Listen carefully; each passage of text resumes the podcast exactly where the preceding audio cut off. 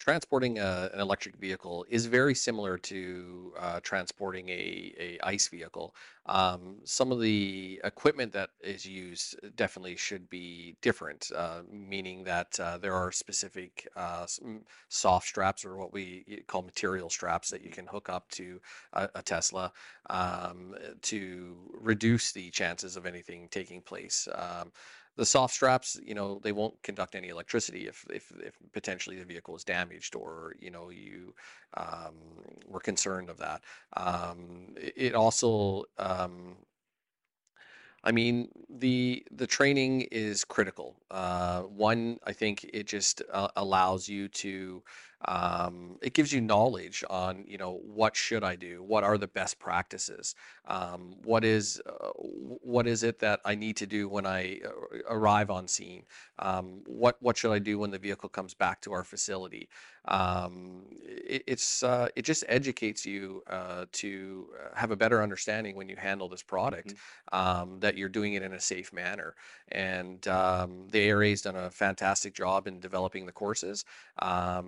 I, I highly recommend that you know operators that are uh, around or handling these vehicles uh, take the course. Um, right now, I believe that there's a bit of a partnership with ICBC where they are uh, uh, covering the cost for any operator that wants to take this course, um, which is a you know a, a good thing. And uh, yeah, I mean, ul- ultimately, at the end of the day, it's the it's the towing companies, the owners, um, you know, uh, overall responsibility to uh, ensure that their employees uh, can can handle these vehicles. And uh, at the end of the day, the employee has um, the responsibility as well to keep himself safe, uh, whether that's working on the side of the road or you know uh, doing a recovery or whatever the case may be. Um, there's some onus on them to make sure that they educate themselves in the the practices that are you know adhered to today.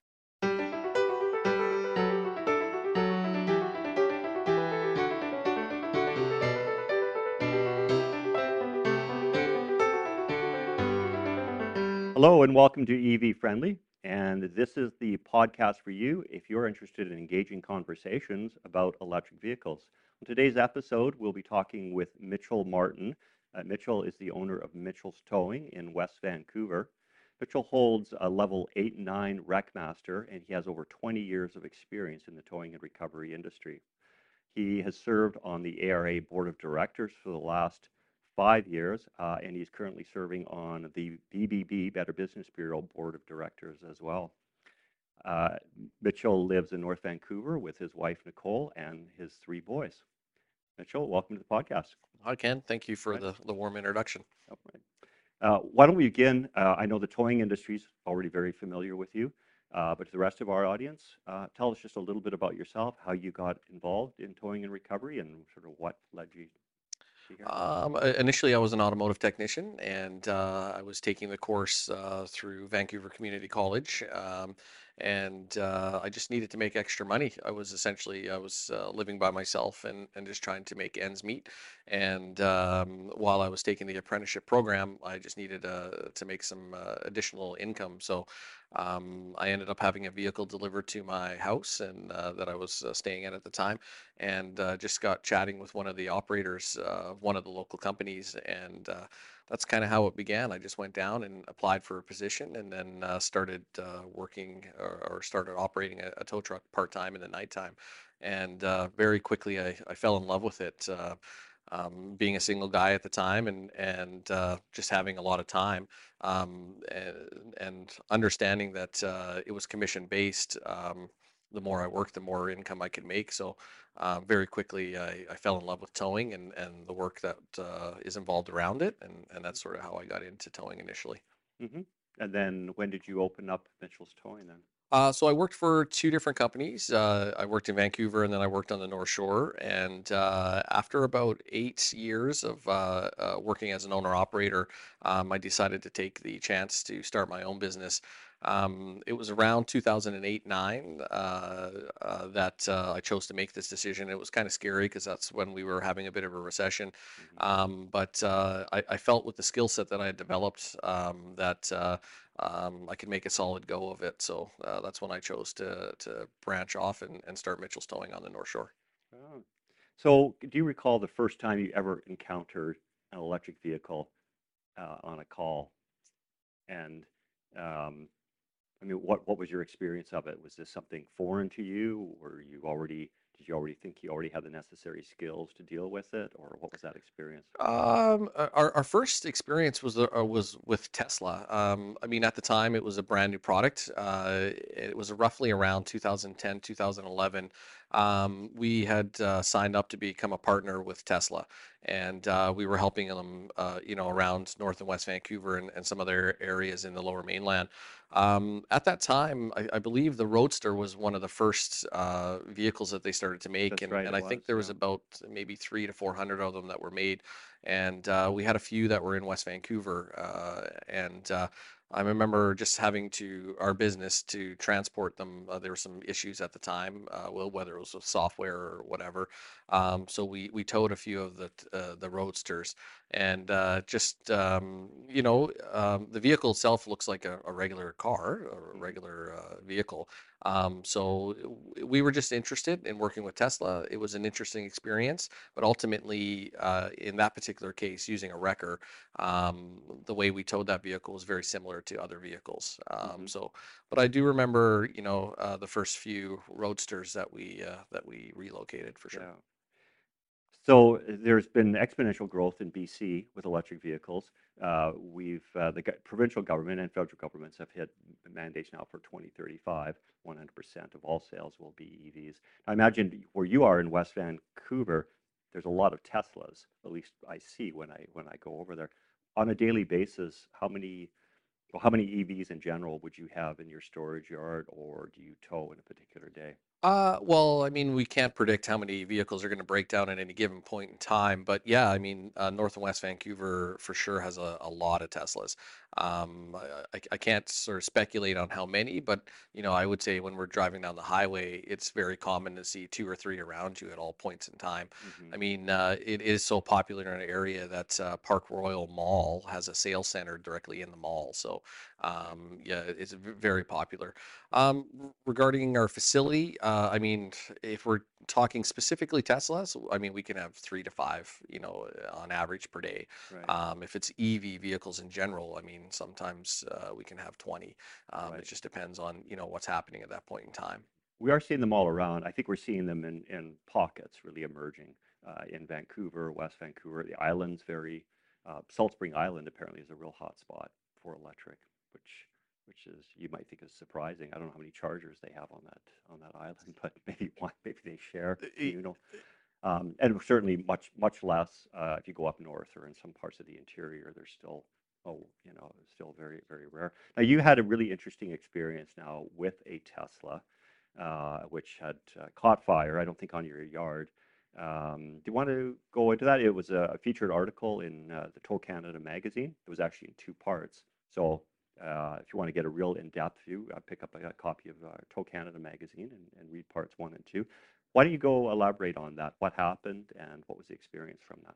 Yeah, so I would say, um, you know, uh, with any given area, I mean, there's motor vehicle uh, motor vehicle accidents that happen um, uh, daily, and uh, you know, we we have quite a bit of experience now with Tesla. I mean, again, being very popular, um, a lot of these accidents are are you know driver error, so you know, hitting poles or driving into things, or you know, maybe kissing each other at an intersection. Um, but it, what was different with this particular Tesla was uh, the gentleman was driving it, uh, and uh, he stopped at an intersection, and smoke just began to build up inside his vehicle. And and I don't, uh, I'm I'm not aware of any other cases around Canada where this has happened before. hmm And uh, while the gentleman was sitting at the light, uh, the smoke began uh, to fill his vehicle, and uh, and it was more and more and more, and he began to panic. That's got to be Um, scary. yeah, yeah, well, not being able to breathe and just, I mean, if you've ever been around an electric vehicle fire or a vehicle fire itself, the fumes are quite potent. So hmm um, it's it's hard to breathe. Um, so uh, while the gentleman was sitting there and the smoke was filling his vehicle, he began to panic and um, instead of uh, pulling the release, which is uh, on the driver's side door, uh, where you actually pull up on the uh, the handle itself, hmm uh, that will manually open the door instead of pushing a button. Um, he kicked out the window and then got out of the vehicle. Uh, when he got out of the vehicle, it continued to burn, and essentially the interior of the car caught fire and was totally uh, destroyed. Um, so it wasn't a, a battery fire after uh, an impact. Uh, What it was actually was just it, it spontaneously caught fire in the middle of the road. Interesting, interesting. Now you had you had interest, of course, from uh, I think from Transport Canada and from Tesla itself. Didn't they even fly somebody up from Tesla? Yeah, so the initial uh, part was, uh, you know, going through the EV courses and, and taking the training. Uh, we uh, gave it the approximate space hmm uh, that it required at our, at our facility. Um, and because the interior was burnt, the battery wasn't discharged. Essentially, it was untouched, so there still could be a, a potential fire hazard there uh, or a, a charge itself. So um, we stored the vehicle in our facility as uh, as we should, and um, uh, Transport Canada hadn't had very many experiences with this as well, uh, so they were quite interested. And uh, being where the vehicle caught fire from the inside, uh, Tesla also had a uh, direct interest in this particular vehicle. Um, so Transport Canada came down. Uh, they documented their their experience, and we basically opened the hood with a forklift and disconnected the 12 volt battery. Um, from there, they documented, you know, what their processes should be or their recommended processes uh, to share with the rest of uh, Transport Canada across Can- uh, across Canada, hmm uh, the different branches that are in each province. So um, since then, um, uh, they've actually come back and made a few changes, a few minor changes, um, but ultimately, yeah, it was uh, it was uh, sort of a high priority case for Tesla as well. Uh, sure. they sent a, up a tech, and uh, it was interesting to see uh, what what uh, Tesla had had done and sort of the processes and procedures that uh, their specific employees followed when uh, Right. handling this particular vehicle. This is uh, this is fairly new. Um, generally, when these things happen, of course, they they hit the press, um, and and anyone with an inclination who is anti-EV is going to really jump on these. Now, we should say that EVs don't catch on fire any more than internal combustion engines do, right? But it's somewhat the nature of the fire that's a that's a lot different with with these, and which makes them a, a lot more scary and unpredictable and that's a phenomenon called thermal runaway. And you know what that is, but for our audience that maybe doesn't, uh, simply what that is is um, a, a typical battery is composed of hundreds of, of these little cells that are like your typical Duracell battery, hmm um, and there could just be one or two of those that have become compromised, and you may not even be aware of it, but there's an internal fire spreading in there, and it's kind of similar to a compost. You know, a compost of, of uh, spark can be really hidden and everything looks fine, but it's smoldering, and it, sometimes it can take days for that. Um, and so when fire does erupt, it's not like a gas fire that you can just douse it and it's over with. Um, it can be up to 24, 48 hours that that flames then can erupt again without you knowing about it. In fact, there was a case on a, uh, and it was on a towing storage facility. The uh, Tesla, it caught on fire. They put it out, brought it back to the storage yard, put it out again. 30 days later, if you can believe, erupted again hmm um, and and that's very concerning. Now that that has really caught the attention of uh, a lot of people, including our own provincial WorkSafe BC, um, and uh, and some of the insurance companies as as as well. Uh, so what does that complicates things? Uh, because as you know, some of the guidelines are it needs its space. If you bring that Tesla or that EV back into your yard, you just can't park it and with the normal, you have to give it ample space.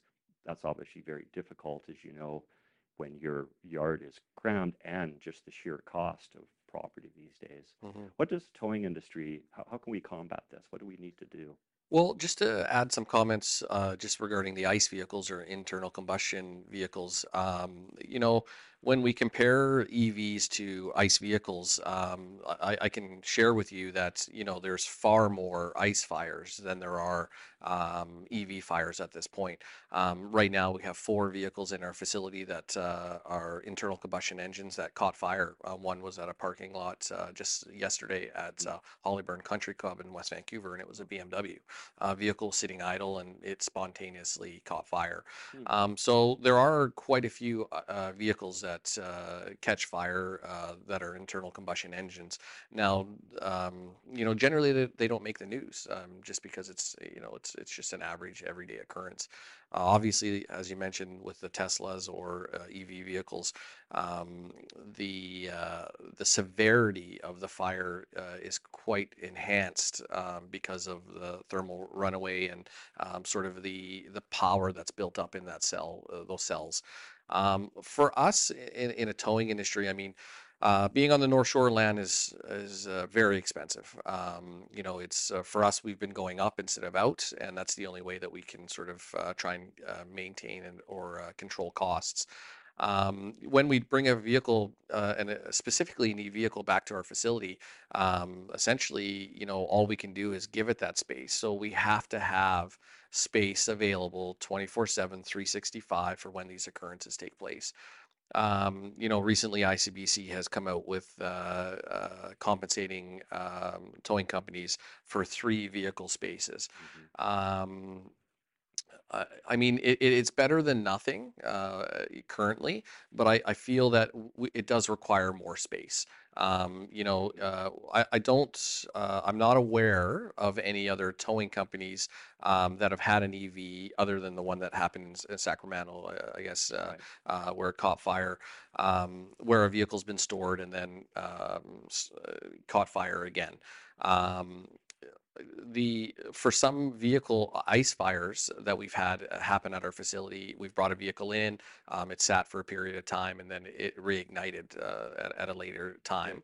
Um, usually, um, it has damaged uh, the vehicles that are surrounding it, um, and uh, it, it's it's definitely a concern. I think uh, you know again the three spaces are better than nothing. Um, uh, there are other ways that we could sort of uh, isolate that particular vehicle, such as a Mhm. concrete barricade. Mhm. Um, there's a new product out for the fire blankets uh, that you can uh, put over the top of uh, Teslas or any other EV vehicle, Yeah. which essentially smothers it or doesn't allow They're oxygen in. quite quite quite amazing. They just blanket over and it just because these are intense hot fires. And Yes. uh, that can that can put it out in seconds. I think in 30 Yeah, and essentially it it starves it of oxygen and uh, basically, you know, contains it. Now, those um, we've had uh, various different discussions with different manufacturers, and um, Mhm. you can get a single-use blanket, um, and I believe it's around twenty-four or twenty-five hundred dollars For one for for one use. for one use. Yeah, um, and uh, or you could potentially buy one that's a multiple use, hmm um, and those are four to five thousand dollars. Yeah. Um, so with our in the area that we live in, again, raining, you know, quite heavily in the wintertime, um, we're not sure, or there's no literature on whether or not when you put it put this blanket over a stored Tesla uh, and it's raining and it's you know Right. for X amount of days, uh, what is the proper procedure? You know, once the vehicle's towed out, do you have to hang it up? Does it have to be completely dry? Um, you know, so there's there's still a lot of questions that need to be answered uh, before you can enact or use that product. Mhm. Um, the concrete barricade, uh, roughly when we priced it out, uh, was uh, around ten thousand dollars, um, and that's to to set up this sort of barricade. But um, it takes quite a bit of square footage to do that, and in uh, areas where like Vancouver and North and West Vancouver, where the, the cost of land, or even Victoria, where the cost of land is is quite high, um, there's a, a very heavy cost with that. And I mean, if you're storing four or five or six Teslas, um, it's just it, it, it's impossible to provide that sort of space.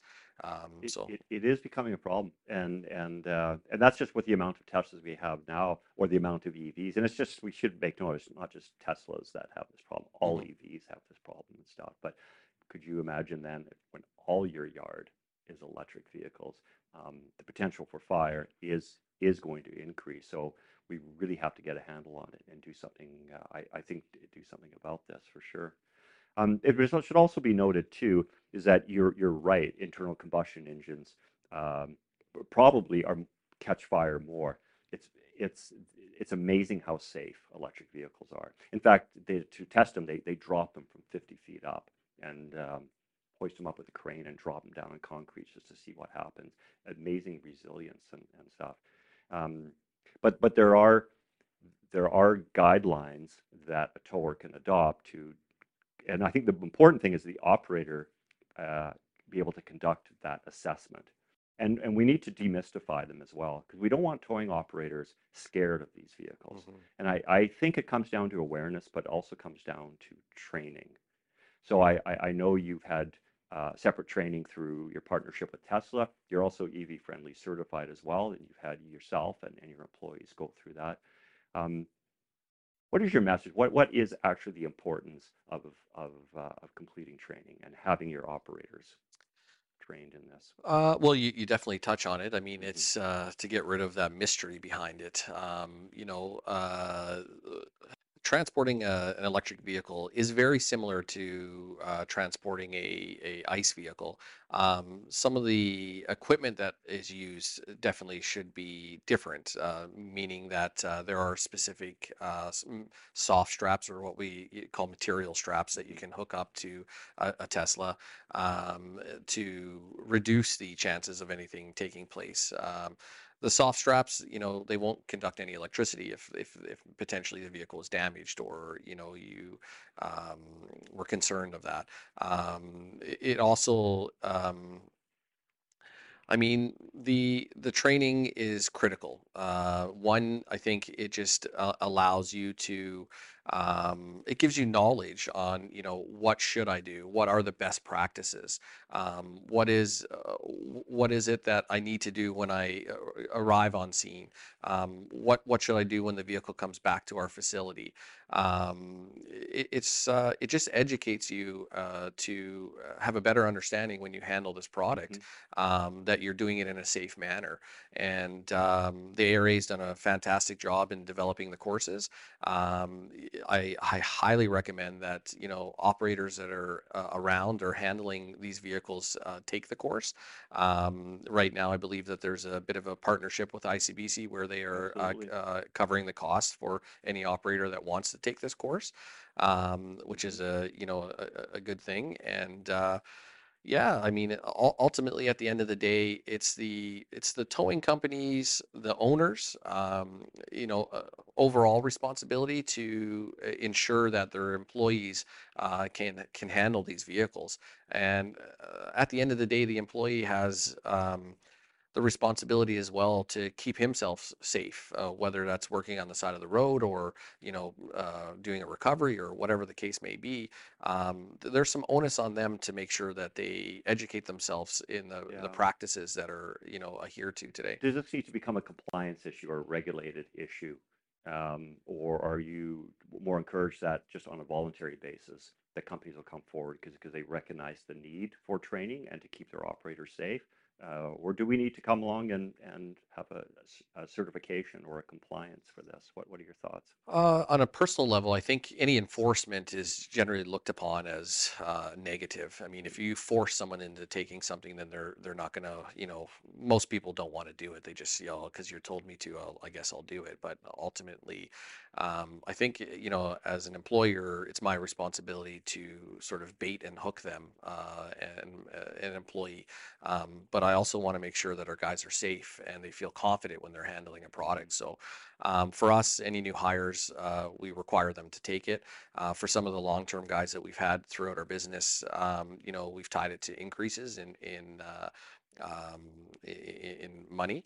Um, so you know they'll get a raise or they'll they'll get something uh, in addition to what they have now to educate themselves. Um, hmm ultimately, you know, when the employee is is making more money or is handling a product in a confident and safe manner, um, that reflects on the business. Um, so it is a win-win. Um, it, it's it, it's key to educating and, and making sure that your operators uh, can maintain and um, sort of have a an understanding of what they need to do when they uh, when the hmm situation arises. When we when we provide service for Tesla. Um, there's various different models uh, over various different years, and uh, the processes have changed from year to year. Whether that's jump starting a 12 volt uh, battery in the Tesla to sort of open up the systems or to allow it to awake. Um, so when a when an operator is new and he arrives on scene and he's trying to provide that service and he's sort of stumbling around and doesn't have a clear idea of what he's doing, it shows the client that uh, or, or portrays to the client that he's uneducated or he's not familiar. Uh, In turn, um, you know that client may feel that this person is not um, qualified enough to hmm handle their hundred thousand dollar Tesla, and, and that's something like a three series. When you get into like a Model X or even a Roadster now, hmm um, you know we're talking a two hundred thousand dollar car. Um, so I guess from my perspective, you know, I want my guys to be confident. I want my guys to be educated in the product. Um, so therefore, we try and share as much literature as possible with them. So hmm when they they arrive on scene, um, you know, they have that attitude with the client. And no worries, we'll take care of it. Uh, we'll make sure that uh, your uh, your concerns are addressed. Um, and and most times, clients um, are curious to what we're doing or how we're d- hmm handling it. So they'll want to sort of uh, look over your shoulder and, and watch you as you perform your duties. So Definitely. yeah, I think and it's you, and you want to know as much or if not more than than the client that you're serving as well. yes, You don't want to be asking the customer yes, sure. exactly. Now, now Tesla ha- does have a unique model and a unique business model. You mentioned that you have a, a partnership with Tesla. I don't think it's like a certification, but it is a, a partnership. Do you see that as the model moving forward that other manufacturers, Ford or GM, uh, will be directly partnering with, with tow companies? Yeah, I mean it's very similar. Um, so Tesla is is very similar to um, let's say GM or potentially you know Mercedes or or BMW even. hmm Um, when you're when you work for them or you're a provider for them, uh, they share the literature and and their their updates with you. Um, much like Ferrari uh, as an example with Allstate, um, they've recently had an electric Ferrari, and so some of the processes that they have are uh, are actually night and day from Tesla. So they hmm recommend not jump starting it, not doing this process. And without having the opportunity uh, to view that literature, you would never know. So when you become a business partner or you uh, provide roadside assistance for these particular uh, manufacturers, um, yeah, they open the doors, they share the information, and they allow you as a provider to to to, to get access to that information. Yeah. Um, I think as towing becomes more specialized, hmm um, the we have an opportunity to um, sort of dive in and become partners with the manufacturers. hmm Um, we've been working for Tesla essentially since their conception. And um, so over the years, as I mentioned earlier, uh, the processes and procedures have changed. Um, so what's right today may be wrong tomorrow, but uh, uh, you know, um, by being a provider with them, it gives us the opportunity to to have those advantages to to get and they access to that. can and and they can change overnight. So it was an interest when I was at your uh, your your yard, um, and I I think it was a software update that happened overnight Yeah. and completely changed the procedure. Um, and we're actually going to see more and more and more of that. So instead of you actually physically having to bring a vehicle in to get service, it's just as you sleep, the, the software is going to update and, and change that. But then it's a matter of you being informed and your operators being informed of hmm that. I see, definitely, I see that as how technology is going to drastically impact how you how you do business and how hmm you can conduct business. Is Tesla usually pretty good when they do those software updates of notifying you or? Yeah, I mean, it's not a common occurrence where, you know, a procedure changes that quickly. Mhm, But uh, yes, we were at Taylor Automotive uh, doing some uh, work for uh, with Tesla, um, and we were loading a vehicle. And when they had done a software update the night before, it had changed how to put the vehicle into neutral, and uh, which it was a subtle change, but it still was a change mhm, uh, from what we've learned. Um, it's uh, technology is changing. The way that uh, we interact with these vehicles is changing. mhm, Um, it's it's important that you you educate yourself on the changes. Um, generally when there's a software update again it, it doesn't happen that quickly uh, but yes tesla is very good at uh, sending out uh, in advance information uh, about their products. So um, the new model x um, you know the battery position has changed uh, how to jumpstart uh, that vehicle has changed a little bit. Right. uh, the points to where you connect the battery are different than where they were before um, even to the point where um, the electric vehicle fire that we had in our facility, hmm uh, we used a forklift to open up the uh, the, the the frunk, I guess, uh, to gain access to the 12 volt battery. Uh, before there used to be a uh, a pull strap or a red uh, um, red little strap that's where the uh, the the tow hook mounts. Um, but what they were finding was uh, people were thieves were going along pulling these and opening up the frunk and then stealing people's possessions, um, which you know was just something that happened to come along. Well, now they've changed it to when you pull off the tow hook. Uh, pin in the bumper uh, or cap um, there's a red and black wire now where you have to supply battery power to that, and that will automatically Mm. open up the frunk. Um, so it's it's minor changes over over the years that uh, have taken place. So one thing that we found out um, working with uh, Transport Canada and Tesla on that particular vehicle mhm, fire was um, I wanted to supply power to to that burnt vehicle to open up the frunk, but we were unsure if it was going to um, put power back into the system, uh, which we didn't want to do because obviously there was an electrical fire.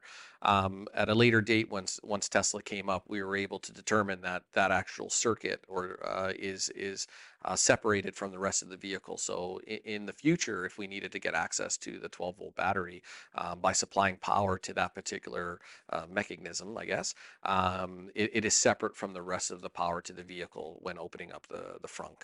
Um, mhm. so that was just an educational uh, learning lesson, uh, you know, in this particular case. They're definitely getting more complex. Now, is Tesla just as a partner, they're just sharing that information with you, or are they sharing it with everyone? Uh, well, that specific question was asked by us, uh, and we asked Transport Canada if they could get clarity on that. So that information was shared with us specifically. Right. Um, when it comes to the overall operational side of things, or when it comes to um, you know handling the vehicles, it's shared with everyone, and it's put in a PDF format, Yeah. and you know the procedures and policies are, are laid out in that. Yeah. Yeah. Now, uh, electrification is that in itself, the technology is is is transformational. Um, but what a lot of people don't realize as well is is the processing power that's required, um, especially like with the, the the battery management systems and and things like that. It's going to lead into much more advanced automation. And we're already we're seeing that with Tesla. Tesla is light years away. We're seeing right now just with a lot of ADAS systems and things like that. So I think that's going to drastically affect the the towing industry, somewhat positively, maybe somewhat negatively. I, I think um, we might see, well, if vehicles become that much more safer to drive, and even if they start driving themselves, we might start to see a lot of fewer accidents. Mhm. Is that something that you see, or are you concerned about, or as long as there's a person behind the wheel, they're gonna screw up and get into an accident? Yeah, I mean, unfortunately, when people are involved, there's always an incident. There's always a mistake that takes place. I mean, when you look at um, even WCB and, and things that happen with workers on sites, various different industries, um, 99% of the time it's an operator error. It's something that uh, a person has done incorrectly and therefore has led to an accident.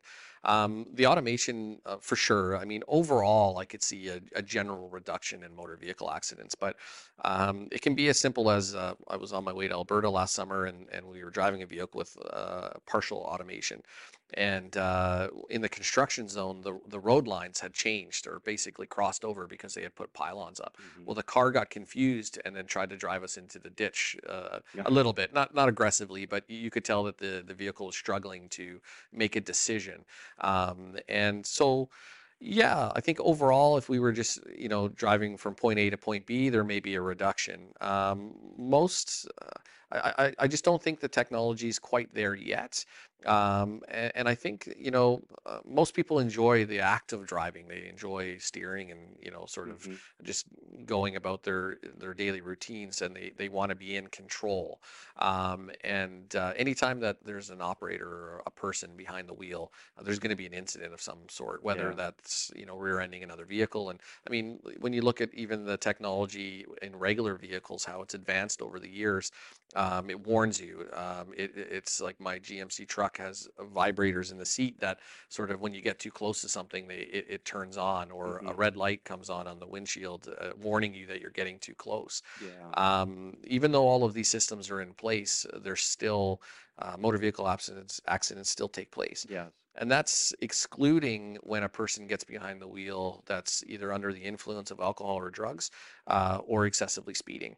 Um, so those factors, as long as people are still in play, those factors are still there. In, in many ways, the argument is that um, we won't really have ultra safe roads until we reach full level five autonomy. And when you're just what ADAS is, is the driver assist, like the vibrating seats or the Mhm. rear view camera. That has caused so many more accidents is now because you're not checking your blind spots. You're trying to look in, in the Yeah, camera. it makes an opera a, a a driver lazy. It makes a driver lazy, yeah, and in, in many ways that's actually increasing accidents. Mhm. How does it change for roadside assistance?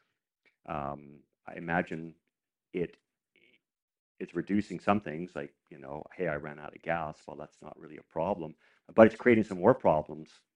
Hey, I ran out of A charge. I Yeah. ran out charge. Yeah, I don't know if I should say this or not, but uh, you know, Go one of the uh, one of the representatives from Tesla that works at the sales center in West Vancouver uh, uh, uh, ran out of a charge to get to work. Um, so we had to pick up that vehicle and and deliver them to uh, a charging station. So whether it's gas or an electric charge, I mean, again, when people are involved, human error just happens to take over, and and uh, you ran out. I thought I could make it.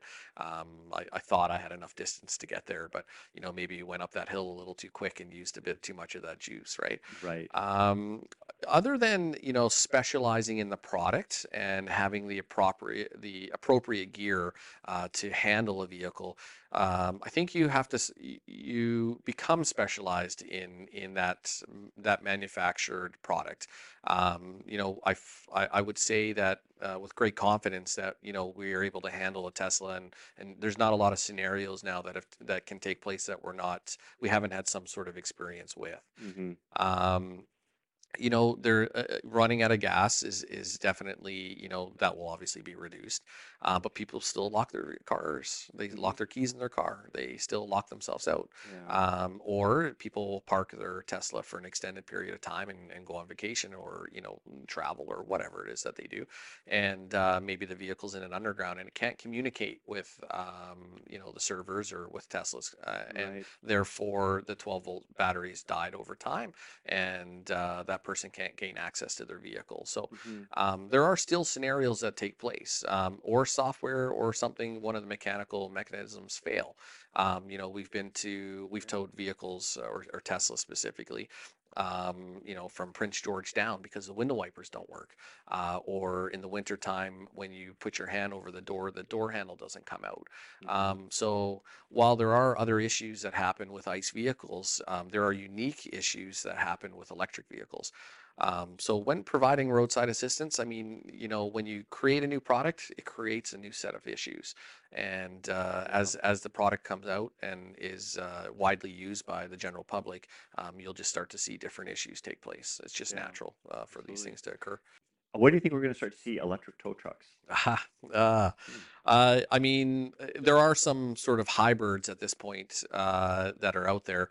Um, you know, they're working on the new semis hmm uh, eh, to for longevity purposes. Obviously, a, a, a semi driver, you know, delivers freight or picks up freight from point A and takes it to point B, or delivers product, you know, all, all across Canada and U.S.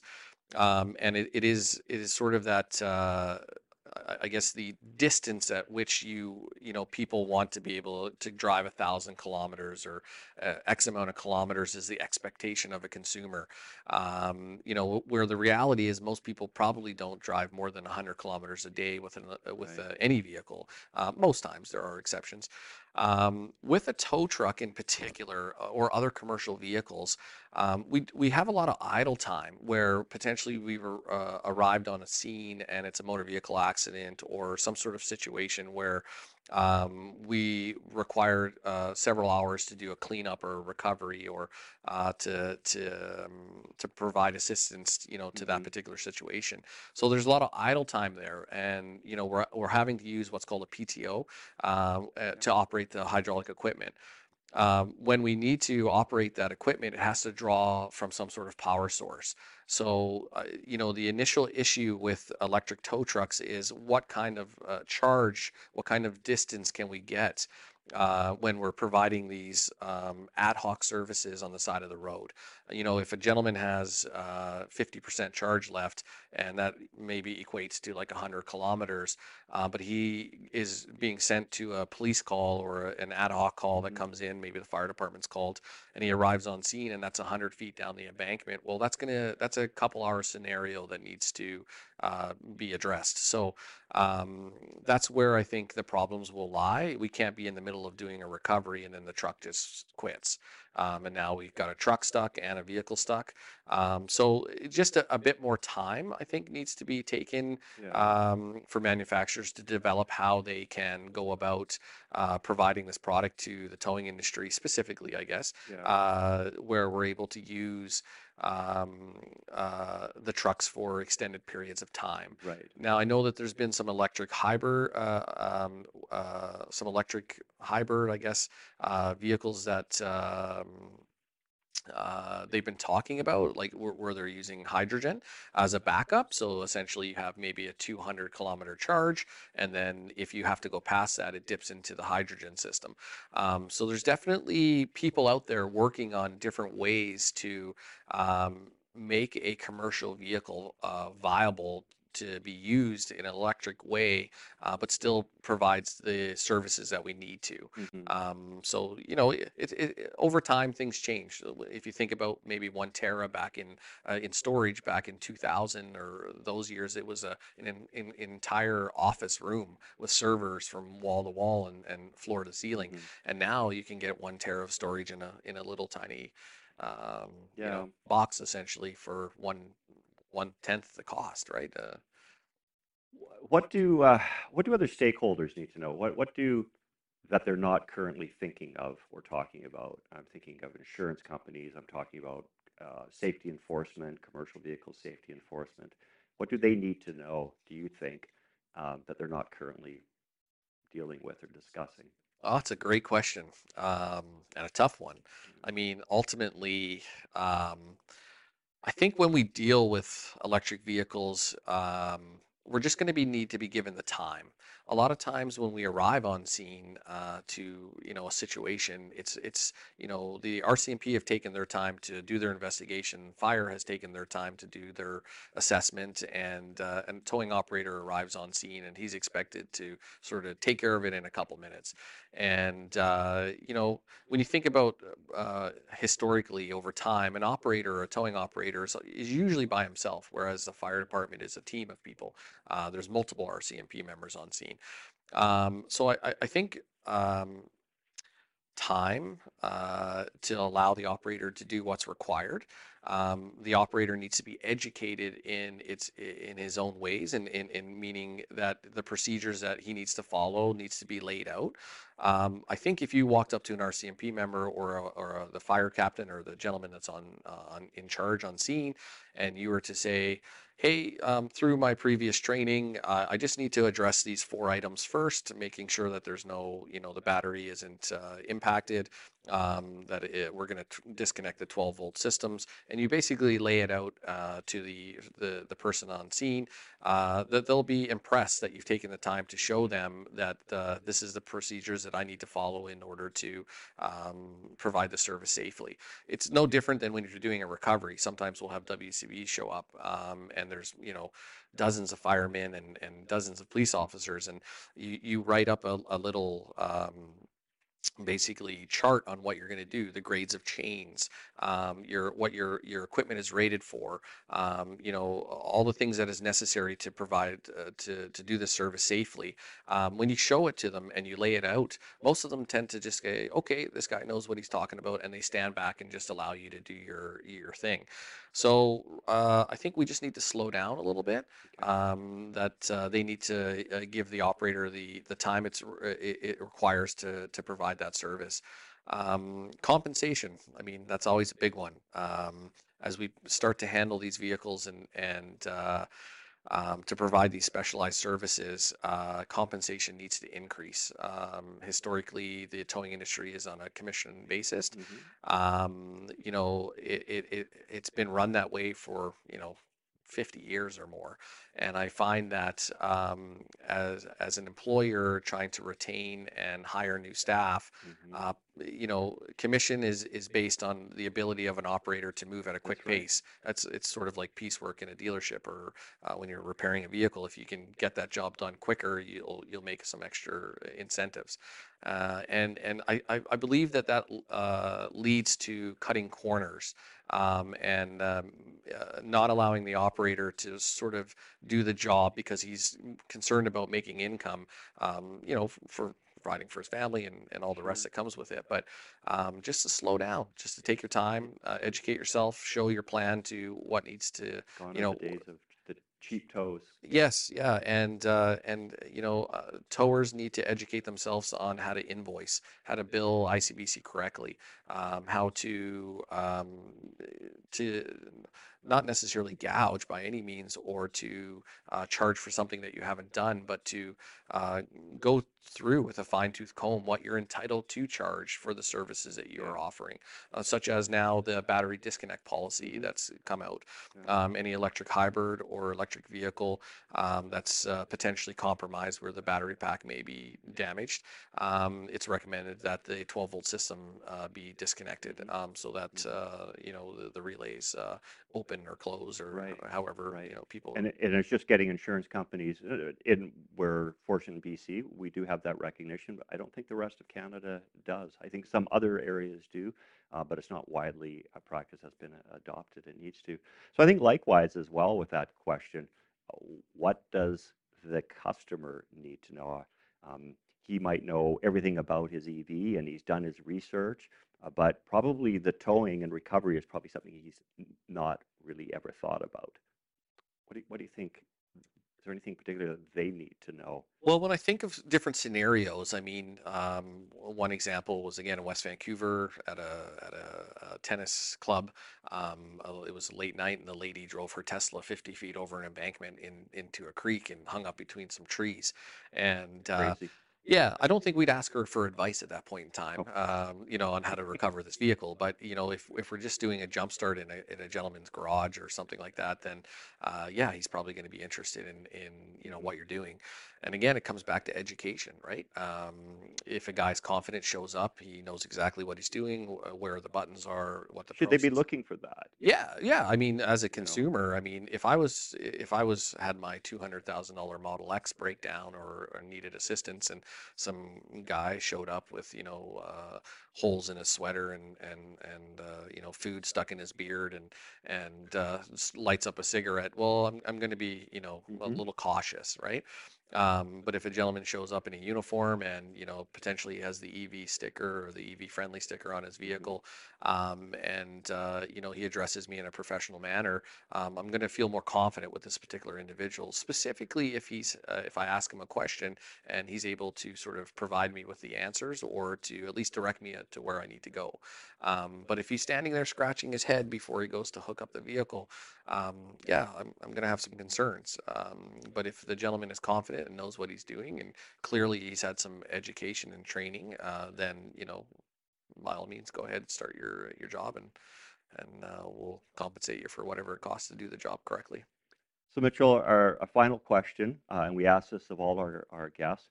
Uh, where's industry going to be in five or ten years? Do you think? Well, I think with the general, um, the way that the world is going, um, it's harder to to find staff. Um, it's harder to retain staff. Um, for some reason, since COVID has happened, um, half the population seems to have disappeared. Uh, there's not a lot of workers out there. There's not a lot of people. I mean, I even, you know, you recently listened to some of the uh, John Horton on Mm, TV saying if you want your your house painted, well, there's less painters out there. It's going to take longer. It's going to cost more than it was hmm before. Um, I think the towing industry is going to get very specialized. I think that uh, it's going to be a rough road for the next couple of years. I think that um, we're employers are going to have to change the direction in which they're going in order to retain, maintain, and to hire the appropriate people to provide the service. Um, I think that there's going to be some tough decisions that need to be made about compensation. And that um, you know we uh, we need to stand our ground. Um, you know, when I think of uh, the towing industry in Europe, and and uh, you know you have to be a certified electrician to handle uh, an EV vehicle. They've made a significant change to their industry. Um, they're being compensated very differently than they were before, Mhm. and uh, we're we're a few years behind over here. But I think uh, the way that we're going is uh, we're going to become very specialized, and if you don't uh, change with the times um, you're just going to end up being a scrap hauler. No disrespect, but um, essentially you're going to be recycling vehicles as opposed to providing roadside assistance to the general client and uh, people that are out there driving these vehicles. Mitchell, thank you very much for coming on the podcast. Thank you. If you've enjoyed today's episode, please like and subscribe or leave your comments below. If you don't have time to catch a full episode on our YouTube channels, check out EV Friendly on the Go, our audio podcast available on Spotify or wherever you download your podcasts. Thank you.